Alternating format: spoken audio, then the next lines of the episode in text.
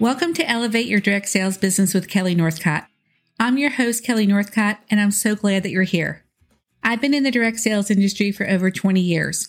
When I was in the field, I was a top performer and leader, and now I have a growing coaching business that helps direct sellers of all titles from all companies build businesses that they love. If you're a direct seller who wants to get more out of her business and have fun doing it, you're in the right place.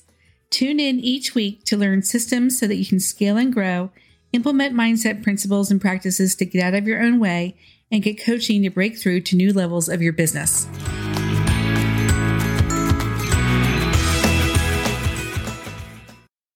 In this episode, I want to share some ideas for how to prep for conference to make it really easy for yourself and your family.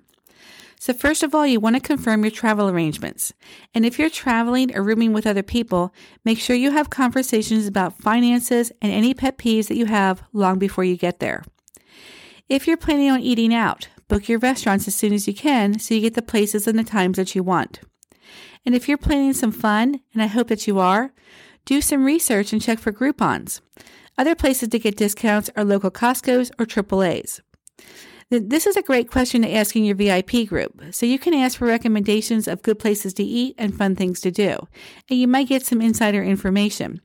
Plus, it's a good way to let people know that your job is fun. All right, let's talk about what to take to conference. So I'm going to post a list of the things that I talk about in the show notes, but I'm going to go into more detail here so that you're prepared for everything. Now, if you can, fit everything into a carry on, especially if you have a layover. And this way you can skip checking in at the airport and avoid baggage claim when you arrive. Most conferences are going to suggest a business casual dress code. So try to pack clothes that don't wrinkle so you can stuff your suitcase without worrying about ironing anything when you get there. I like to have pockets in my outfits so I have easy access to things like my room key and my phone.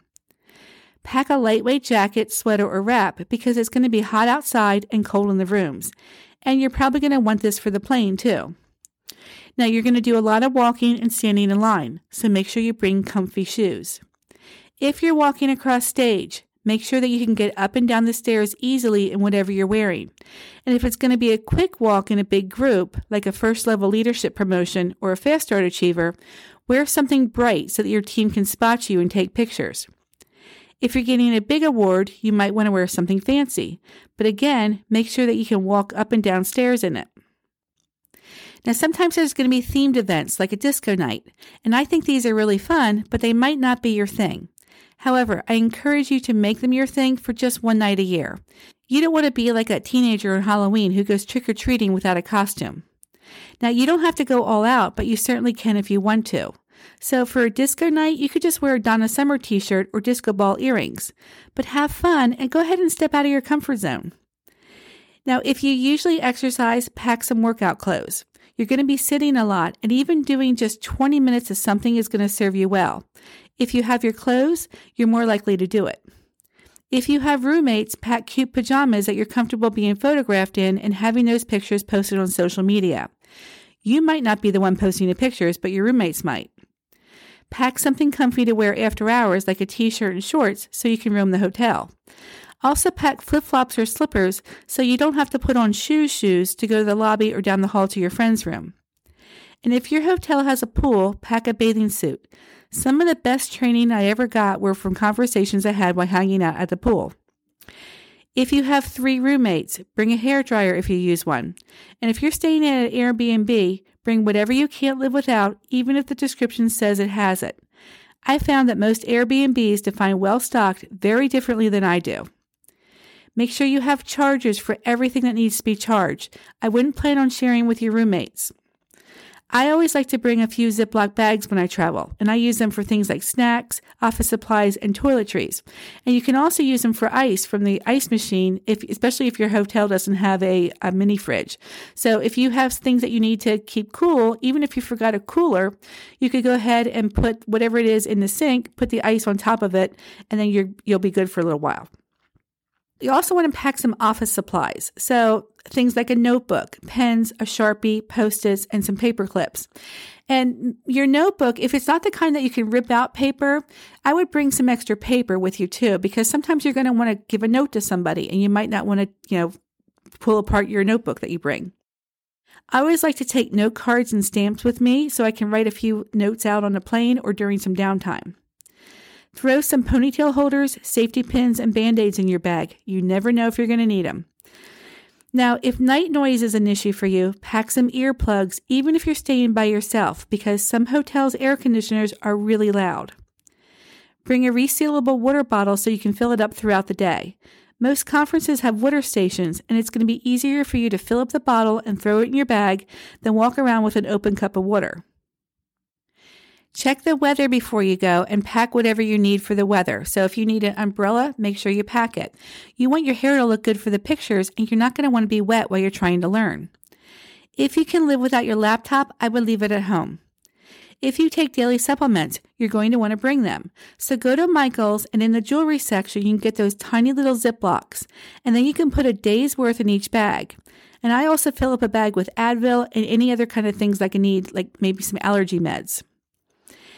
And if you're going to need something special for your fun activity, make sure you bring that. So, for example, if you're going to a baseball game, you might want to bring a hat, some sunscreen, and a plastic see through bag as your purse because most stadiums require that now. Now that you have a list of what you want to take to conference, let's talk about how to get everything home. So you're probably going to get some swag and some new products. And a lot of conferences have a have a marketplace where you can buy more swag, retired products, and things from the keynote speakers. When you're packing to go to conference, leave room in your suitcase to bring stuff back. If you think that you're going to need more room, use a carry-on that you can expand and then check it to come home. So you can also pack a large tote bag in your carry-on when you go to conference, and then you can check your carry-on when you go home and then use the tote as your carry-on for your return flight. Now, most conferences have a shipping station on site, and it might be cheaper and easier just to ship everything home rather than lugging it back to your hotel and then lugging it to the airport and then paying for a check bag. You also want to make sure you have a bag to use at conference.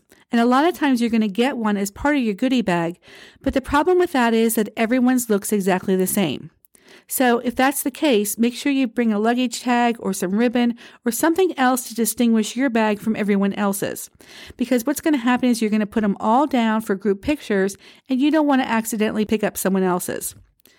It's also a good idea to put your contact information in or on your bag in case you misplace it. And if you're taking your own bag to use during the day, make sure that you can carry a bunch of stuff in it without it hurting your back or your shoulders. So I like a cross body bag or a backpack. Now, you don't want your conference bag to be too big because seating is going to be tight and you're going to be tempted to fill it, which is going to make it too heavy. But you want it to be big enough to hold everything that you need for, for the whole day so you don't have to go to, back to your hotel in the middle of the day. Now, I like a bag that zips so that everything stays put in case it gets knocked over. You also want a small bag or a purse that fits inside your big bag to organize your money, your credit cards, and your ID. Then, when you go out at night, you can leave your big bag in your room and just take your small purse. All right, let's wrap up by talking about how to set everything up for your family while you're gone. If you have kids and you're bringing back presents for them, consider buying them before you go and hiding them in your house for them to find while you're gone. If you want your presents to be souvenirs from the conference city, you can order them online before you go. Your kids aren't going to know or care, they just want a surprise. Now, for some of you, leaving your family is going to be stressful. So, here are some tips to ease your concerns without their feeling like you're micromanaging them.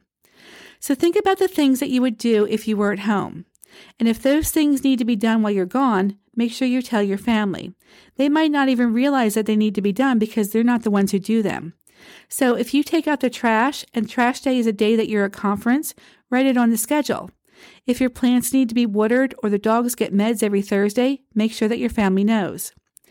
If you're the primary cook and you feel the need to do some meal prep before you go, go ahead and do it. If they eat it, they eat it. If they don't, they don't.